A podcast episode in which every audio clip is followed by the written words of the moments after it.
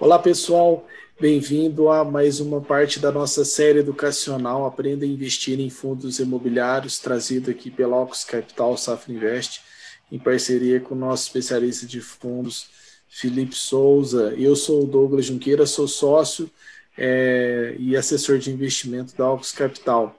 Então, trago aqui vocês que já estão acompanhando a nossa série desde o início, né, desde o episódio 1, já está presente aqui no nosso episódio 5.2 Vamos dar uma continuidade sobre securitização. Né, Felipe? Fala aí como é que tá. Fala, Douglas, tudo bem? Vamos encerrar essa parte aqui da série educação. A gente já falou sobre fundos de recebíveis, já falamos aí sobre o Canip, né? Lemos aí é, a, o relatório gerencial dele. Agora, para a gente fechar, a gente vai falar de securitização e crise. Legal. Então, bora para a vinheta, pessoal.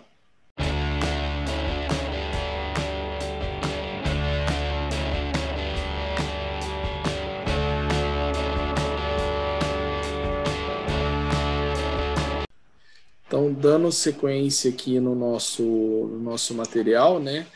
Nosso estudo, o que, que a gente traz aqui nessas, nessa última parte dos fundos de recebíveis, ok?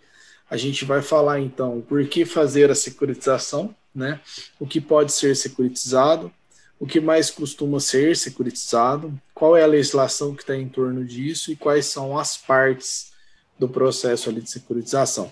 Então vamos começar aqui por que fazer a securitização, Felipe? Bom, vamos lá. Por que fazer, né? Quando a gente securitiza, a gente consegue é, a obtenção de fundos e a divisão de riscos. A gente consegue o quê? Ele transfere o risco associado à operação, tá? Ele consegue antecipar fluxos financeiros. Imagina o seguinte, é, um, um, Aí eu vou dar um exemplo voltado para essa parte de fundos, de fundos imobiliários mesmo, tá? De um imóvel. Imagine que um construtor ele subiu, ele subiu um prédio e ele precisa é, receber aí essa receita. Ele não quer receber parcelado essa dívida financiada, ele quer receber à vista. Ele vende um fluxo futuro de, dos recebíveis oriundos do financiamento da venda do imóvel dele para uma securitizadora para receber à vista um valor um pouco mais baixo. Ou então, diferente, alguns fundos também fazem. É, por exemplo, ele pega, ele tem um imóvel dele que está alocado e ele faz uma securitização dos aluguéis, dos recebíveis, tá? das rendas que esse imóvel dele vai ter. Ele securitiza isso e já recebe um valor adiantado um pouco menor, tá? ou seja, ele acaba conseguindo ele gera uma dívida de longo prazo, ele contrai uma dívida de longo prazo, tá? Nesse segundo exemplo, mas ele recebe um capital maior agora no início, onde ele pode fazer um novo investimento, tá? Então, assim, ele consegue melhorar a parte de fluxo operacional dele e muitas das vezes é mais vantajoso do que um próprio empréstimo. Então, ou seja, para quem vende uma dívida, no caso, primeiro exemplo do construtor, tá? Ele subiu o prédio e ele vendeu o imóvel residencial e aí ele vai receber vários financiamentos de vários moradores, né, vários contratos de dívida. Ele vende aquilo tudo para a securitizadora, recebe um valor primeiro. No segundo, não, ele contrai uma dívida, que é uma obrigação né, dos aluguéis que ele vai receber, que ele vai ter que repassar no futuro, e ele acaba pegando e. É, mas com o dinheiro que ele recebe adiantado né, da securitizadora, ele consegue fazer uma outra estrutura possa ser mais vantajosa para é, a empresa dele, o fundo dele, no caso, tá? É, construir aí algum outro imóvel ou fazer uma nova aquisição. Legal, Felipe. E, e, desses ativos, então, que a securitizadora normalmente faz, securitização, quais são, o que, que pode ser securitizado? Qualquer fluxo de caixa, tá? Fluxo de caixa seja atual ou futuro, que ele vai ser gerado por algum ativo, ele vai poder ser securitizado o que é mais comum ser securitizado? Até já entrando na próxima pergunta, tá? É, empréstimos hipotecários, financiamentos, é, até de automóveis, recebíveis, cartão de crédito, empréstimos educacionais. Aqui a gente vai focar mais na parte que é voltada para fundos de investimento imobiliário. Mas é, um fundo de investimento em direitos creditórios, por exemplo, ele compra muito é, dívida securitizada. Tá? Ele compra muito de dívida. Tá? é, nem tudo que vai passar por uma securitizadora vai vir de um imóvel. Mas, assim, dívida de cartão de crédito, por exemplo, tem vários devedores. Essa empresa que é detentora da dívida, ela vende esse fluxo para uma securitizadora, ela vai converter aquelas várias dívidas numa só, num pacote só, e vai acabar vendendo aí para um fundo de direitos creditórios, por exemplo. Tá? É dívida é, estudantil, ela é pouco comum no Brasil, está sendo um pouco mais é, difundida agora, né? mas é, é, muito comum fora daqui, Estados Unidos, por exemplo. Então, lá eles fazem é, um tipo de uma securitização dessas dívidas é, estudantis também. Mas aqui a gente vai focar na, nos CRIs, tá? que são voltados para os fundos imobiliários. É só para ter uma noção do que, que é e do que pode ser securitizado. Então, assim, é, são várias coisas, mas o nosso foco vai ser é, nos CRIs, tá? Legal. É, a respeito de legislação, como que funciona a legislação no mercado de securitização? A gente tem basicamente a resolução do Conselho Monetário Nacional, que é a resolução 2493 de 98, e a gente também tem a resolução 356 de 2001 da CVM, tá? São as legislações que a gente acaba utilizando aí nessa questão aí da securitização, tá? No Conselho Monetário Nacional é o que vai poder ser securitizado e pela CVM é como vai ser a fiscalização dessa securitização. Legal. E a gente vai mostrar aqui como é que funciona as partes, né, Felipe? Avançando aqui, né? No segundo slide, então. Ó, pessoal, é, falando sobre essa, como que funciona a securitização no mercado imobiliário, né? Eu vou comentar aqui de uma forma mais simples. Então a gente tem aqui, a gente fez aqui um, um organogramazinho, né, para o pessoal ter uma noção visual é, como que isso funciona. Então a gente tem aqui o, o, o devedor, correto? É, ele é o cara que está emitindo ali, a, precisando do recurso, né? E a gente tem do outro lado o credor, que é aquele que vai garantir ali o, o recurso. No caso, vamos pensar que aqui é a construtora, né, Felipe, no credor, né? E o devedor é quem deve a construtora, né? Então a construtora comprou esse imóvel. Pode ser, exato. O devedor pode ser que uma pessoa física que comprou imóvel, do credor, no caso, pode ser que uma construtora, ok? Só que esse fluxo de recebível que o devedor tem com o credor, é, a securitizadora vai empacotar esse fluxo aqui, né? Esse, esse caixa de dinheiro que tem aqui a receber, que a credora vai receber isso de forma parcelada, né? Porém, a credora precisa levantar um capital, muitas das vezes, para construir um novo empreendimento, né, para fazer, para continuar seus projetos, né, fazer é, aquisição de novos terrenos, novos, é, mantendo, né, a, a, o trabalho dela com novos empreendimentos. Aí o que, que ela faz? O que, que é mais barato, né? Ela conseguir esse dinheiro direto com o investidor aqui na ponta, mas ela não consegue levar esse dinheiro do devedor direto para cá como que o devedor vai ficar controlando esse fluxo de pagamento? Não tem como, isso é muito difícil.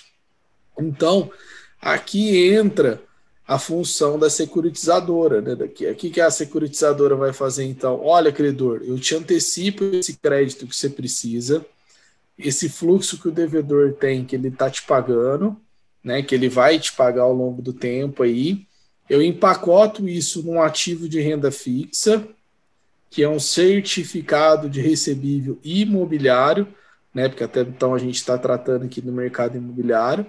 Então, eu empacoto isso aqui e vendo ele para o investidor. Então, o investidor vem, compra esse CRI, tá? De mim. É, a securitizadora passa esse dinheiro aqui para o credor e todo o fluxo de recebe, é, recebimento que o devedor passaria ao credor, ele muda, ele passa então para a securitizadora e é ela que remunera esse CRI aqui para o investidor. Correto, Felipe? Eu esqueci alguma coisa aí, comi barriga. Não, tá certinho. Só vou dar aqui um exemplo também para tentar contextualizar um pouco melhor aí para o, o, o nosso a nossa audiência. Imagina o seguinte: é, a construtora ela subiu duas torres de 12 andares e 8 apartamentos por andar. Então vamos lá. 12 andares, 8 apartamentos, duas torres. São 192 apartamentos aqui. Desses 192 apartamentos, vamos falar que ele vendeu 12 à vista, e, é, ou melhor, à vista não, eles concluíram o pagamento até o final da obra. Mas 180, eles financiaram isso. Então, ele tem 180 dívidas para receber, cada uma com uma taxa e com um prazo e com um valor diferente. Então, quando o Douglas falou que a securitizadora vai empacotar, é o quê? A securitizadora vai pegar a dívida total e aí ele vai fazer uma média ponderada, basicamente, em relação a prazo, taxa, indexador, vai fazer tudo isso, meio que um, um pacotão. Ele vai pegar esse pacote, ele vai dividir em várias partes, tá? Dividir em diversas partes, em várias séries, e ele vai vender isso em forma de CRI para o investidor. Tá? Então, assim, ele sai vendendo. Tem uma noção, é difícil o investidor pessoa física comprar um CRI, porque a maioria deles tem um valor a partir de 300 mil reais. Como ele tem algum risco, né, e a garantia dele acaba sendo geralmente o um imóvel, uma alienação fiduciária, né, ele acaba tendo sendo destinado mais para o investidor qualificado, investidor já mais experiente ou que tem uma alta renda. Então, assim, quando você compra através de um fundo imobiliário, você consegue diluir esse risco. Porque você vai comprar uma carteira de CRIs com diversas garantias, né, com, já passaram por vários estudos de viabilidade, você tem até um pouco mais de segurança. Mas é isso que o Douglas falou. Só tentei dar um exemplo aqui para é, conseguir imaginar, entender um pouco melhor o que, que é, é essa, esse fluxo aqui de pagamento, tá? Mas é legal, você comentou um negócio que eu não havia falado, né, a respeito das garantias, né? Isso mesmo, pessoal. As garantias, muitas das vezes, desse CRI, né, vai estar aqui ou no ativo físico que o credor está construindo, ou sobre esse fluxo aqui que o devedor tem com o credor. Um desses dois serve como garantia para manter esse CRI. Ele não tem cobertura do FGC. FGC é um fundo garantidor de crédito, está emprestando dinheiro para o banco, não tem nada a ver com CRI que ele não vai ter esse tipo de garantia, tá? Não tem governo aqui atrás, não tem nada disso. Então aqui a garantia é real ou a garantia é de alienação fiduciária, tá? É outra, outra coisa que o, que o Felipe comentou que é bastante relevante, realmente a aquisição de um CRI na primeira emissão fica meio que inviável muitas das vezes para o investidor geral, né, investidor comum. Então, é, através de fundo imobiliário, isso é uma forma mais interessante, porque o fundo imobiliário ele reúne um capital muito maior para comprar esses CRIs, né? Até mesmo várias dessas securitizadoras vão direto nos fundos imobiliários já oferecer os CRIs para eles, né? Ou para eles, ou muitas das vezes para alguns fundos de crédito privado. São, é, é, muito mais fácil ele chegar lá e receber uma grande quantia de dinheiro, né, que já vai estar concentrado na mão do que os fundos já captaram dos investidores, né? Mas bacana, legal esses dois pontos que você reforçou, Felipe. Vamos então, também. Tá? Hum. Mantendo esse slide mesmo, tá tudo bem. É só. Volta. Pode ficar no outro mesmo, tá tranquilo. É, vamos... Agora já voltei. então tá bom, então fica aí. É, a, a série ele pode ser série única, ele pode ser série sênior, subordinada, mezanino, tá? E aí são ordens de execução em caso de algum tipo de inadimplência. É, as garantias podem ser alienação fiduciária, cessão de recebíveis imobiliários, geralmente são os aluguéis, tá? É, imagine que seja um, uma, um, uma, sala comercial, por exemplo. Tá? Essa sala comercial é alocada por um inquilino, um terceiro. Ele dá isso como garantia. Tá? Geralmente é utilizado em resorts. Tem alguns resorts em Gramado que eles passaram por securitização. E aí uma das garantias é desde a alienação do imóvel até a, aos aluguéis, né, seriam as diárias que aquele resort vai gerar. A gente também tem, às vezes entra patrimônio de sócio, patrimônio de uma sociedade de propósito específico que está tocando isso daí, às vezes pede um fundo de reserva. Então, assim, você tem várias garantias, tem que estudar as garantias e a ordem de execução das garantias, tá? Legal. Bacana, pessoal. Então, avançando aqui para a última etapa, uma das últimas, né? A gente vai falar agora é, quais são as atenções que tem que ter na questão da originação do crédito, Felipe. Aqui a gente vai ver o que, tá? Basicamente tem que ter uma atenção com relação a isso, tá? Essa parte da securitizadora, tá? Essa parte aí do crédito de origem.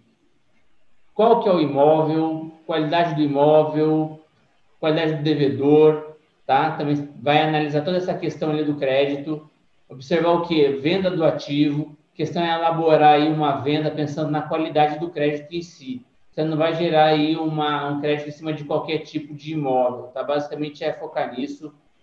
Aí depois a, a parte do item 2 ali de gestão organizada, tem que fazer um due diligence, tá? Observar o histórico. Aí seria mais para quem vai montar essa, essa estruturação, tá? Mas aí no caso assim, quando você é investidor, se você for mais cauteloso ou mais diligente e quiser ler lâmina de um CRI ou quiser ler também é, o prospecto de emissão daquele CRI, aí você vai ver quem são os sócios, qual é a empresa, o histórico dessa empresa, tá? se tem algum problema ou não, você vai fazer todo esse tipo de levantamento, tá? Depois... De risco também. Desculpa, eu te cortei, eu não te ouvi. Não, a classificação de risco, né, que é o item 3, tem que avaliar também qual que é o nível de risco dessa operação, do emissor, né? É, exatamente. Aí a gente vai entrar na parte 3, que é o rating, tá? Que são as classificações de risco. Então, assim, quanto maior o rating for, mais seguro e também menos ele vai te pagar. Conforme maior é a segurança, menos é o retorno, tá? Então, assim, um rating que for A+, ele vai te pagar menos do que um for B-, tá? Porque o B- ele tem mais risco, então ele tem que te pagar mais, tá? Então, assim, ficar atento aí. E tem CRIs que não tem rating também, vale a pena observar isso. Nem todo CRI vai ter um rating, tá? Mas, assim, tem uhum. fundos que só compram CRIs com rating. Vai, assim, um fundo que é chamado high grade, ele só compra crédito A+. Então, assim, você vai ter A+, AA, AAA. Então, assim, é, aí também vai variar, tá? Tem é, agência de risco que ele coloca é, 3As, e tem uma que coloca A mais, A menos, B mais, B menos, enfim. É, vai variar isso, mas o high grade você trabalha com A para cima de A, tá bom? E depois a parte de governança, para a gente fechar, é ter aí uma observação com relação ao que? É, é uma forma aí de transformar os ativos não líquidos em ativos, em títulos imobiliários líquidos. Então, você tem que observar quem está fazendo essa transformação, quais são os participantes. Aqui eu vou ler para você, tá? Quais são os players participantes. A gente vai ter o originador, o securitizador emissor, a instituição custodiante, agente fiduciário, a CVM, os investidores e os agentes intermediários. Então, assim, muita gente por trás disso tem que observar aí a atuação de cada um, tá? E aí os itens de governança também, até mesmo né, da, dessa empresa que vai estar envolvida com isso, tá? Todos os players aí que estão participando dessa emissão, originação desse CRI. Legal, Felipe. E a gente traz aqui depois um exemplo, né, de, uma lâmina de CRI, né, que a empresa, a emissora aqui no caso foi a RD Capital, a RD é uma gestora, né, uma securitizadora também, de companhia de securitização, o lastro aqui, né, a empresa que está gerando lastro é a Reddor, né? Aí eles têm um prospecto que fala um pouco da Reddor, né, que ela foi fundada em 1977. A Reddor São Luís é hoje a maior operadora independente de hospitais do país, com presença no Rio de Janeiro, São Paulo, Distrito Federal, Pernambuco, Maranhão e Bahia. A estratégia da rede se mantém com foco na expansão, novas tecnologias, equipe altamente qualificada e no atendimento humanizado. E aqui são os dados, no caso de uma, é, da debênture, né, mas é bem semelhante ao CRI. Né? Então, você vai ver aqui o código de negociação dela no balcão do CITIP, o tipo, a série do tipo de arquivo do ativo, né? ela está na é, 184, né? série da primeira emissão do CRI, o regime fiduciário, sim, tem regime fiduciário. Garantias flutuantes não é o caso. Aí tem um outro códigos aqui do ISIM. O volume da série, quando foi emitida, era para uma captação de 300 milhões de reais. Aí tem data da emissão que ela foi gerada. A data de vencimento. Todo CRI tem um vencimento, tá, pessoal? Tem um início e um fim.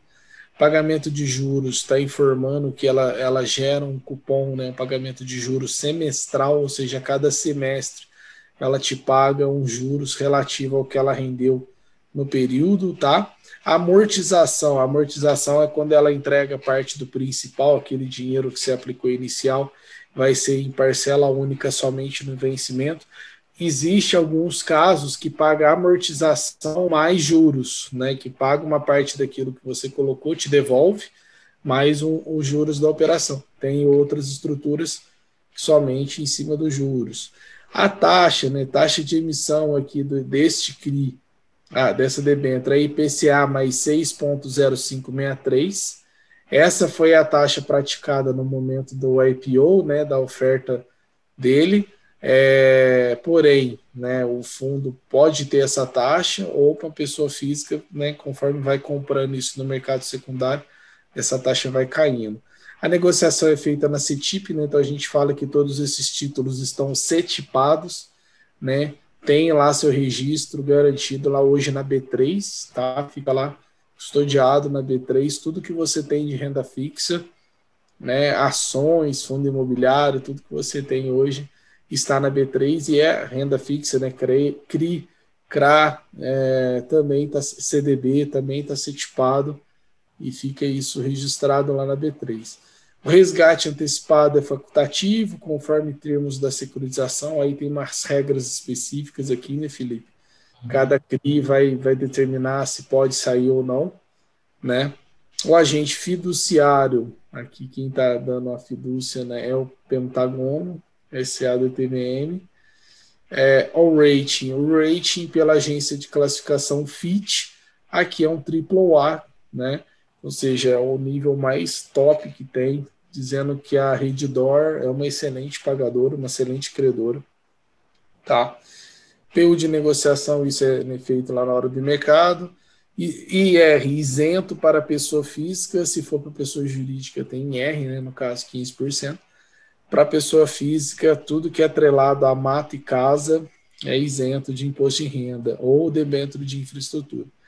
Nesse caso aqui, essa debênture é para investidor qualificado, mas um CRI pode ser adquirida aí por um investidor em geral. Acho que legal, né, Felipe? Só uma, uma passada aqui em como que é uma lâmina de um CRI ou de uma debênture, que é um ativo bem semelhante.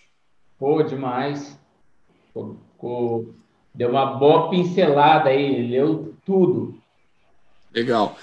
Vamos avançar então no finalzinho agora, chegamos aqui no fim, apenas trazendo um, um conceito, né, Felipe? É. O certificado de imobiliário. Né, a gente falou dos CRIs, mas vamos explicar aí o que é um CRI, né? Certificado de distribuidor imobiliário, ele está previsto nessa legislação aí, a Lei 9.514 de 97, é a lei que regula o sistema financeiro imobiliário, tá? Os certificados são títulos de crédito nominativo, escriturais, transferíveis e lastreados em crédito imobiliário, a emissão de um CRI é de exclusividade de uma companhia securitizadora, só ela que pode fazer. E para fechar aí, ó, é securitizar é o quê? É a transformação pelo qual passam os direitos creditórios, como, por exemplo, os decorrentes da venda de a prazo de imóveis, igual eu e o Douglas falamos ali no começo, que a gente mostrou o slide, né? É, então, assim, o CRI é a securitização do direito creditório originário de um financiamento imobiliário, tá? Nem todo CRI deriva de um financiamento, mas nesse exemplo, sim. Acho que era isso que a gente tinha para comentar sobre o assunto. Bacana, era isso mesmo, Felipe. Falar um pouquinho mais. É, mas acho que a gente fez aí essa parte de explicação sobre os CRIs. Só vou fazer aqui um comentário, a gente acabou não comentando, mas toda vez que você for ver sobre um fundo de recebível imobiliário, você vai ver uma sigla chamada Loan to Value, LTV. Então, que é uma razão da dívida, está em, em relação ao que foi dado como garantia. Imagina assim, você tem um imóvel de 100 milhões de reais e ele serve de garantia para uma dívida de 40 milhões. O loan to value é de 40%. Tá? Ou seja, é a razão da dívida em relação ao valor do imóvel dado como garantia. Quanto menor o loan to value, mais seguro você tem, mais segurança você tem, mais margem de gordura você tem se der alguma coisa errada. A gente já mencionou essas, essas questões aí de o velho nos outros vídeos, tá? Mas, assim, é sempre bom reforçar porque é uma métrica que aparece bastante. Bacana, Felipe. Então, pessoal, é... aí terminamos aqui, encerramos a nossa parte de fundo de recebíveis, né? Ele é tão. É... A gente segmentou ele em três vídeos, né? Então tem um vídeo inicial, vídeo episódio 5.1 e agora a gente fecha com 5.2, tá? Então a gente mostrou aí todas as características, aspectos qualitativos, quantitativos dos fundos de recebíveis, tá bom? Então aguarde aí, a gente vai lançar o vídeo 6, né? E a gente vai dar sequência aqui na nossa série educacional Aprenda a Investir em Fundo Imobiliário. Bacana? Siga a gente nas redes sociais, deixe seu like, seu joinha, inscreva aperta o sininho, tá? Compartilha esse vídeo para quem tem interesse, para quem você vê que é, quer conhecer mais sobre fundos imobiliários, tá? Esse material também é um podcast, ele tá lá no Spotify, tá no iTunes, né? Tá no Google, é, nos principais agregadores aí de podcast. Estamos na Podosfera. E é isso, pessoal. Tem também a siga a gente nas redes sociais da Ocus, o Instagram, o LinkedIn. E também que vai deixar os, os redes sociais do Felipe. Fala aí, Felipe. Olha, é, pode me seguir lá no Twitter, é o Felipe FFS10. E também me segue lá no Instagram, tá? Que é o Felipe underline Fer Souza com S no final. Sempre abro lá uma caixa de perguntas, pode mandar o que quiser. Sempre estou à disposição para tirar qualquer dúvida que vocês tenham, tá bom? Legal, pessoal. Deixe os comentários aí embaixo no vídeo para quem tiver dúvida. A gente, com o tempo, a gente vai respondendo. Bacana? Então, sem mais, nos vemos no próximo vídeo. Abraço.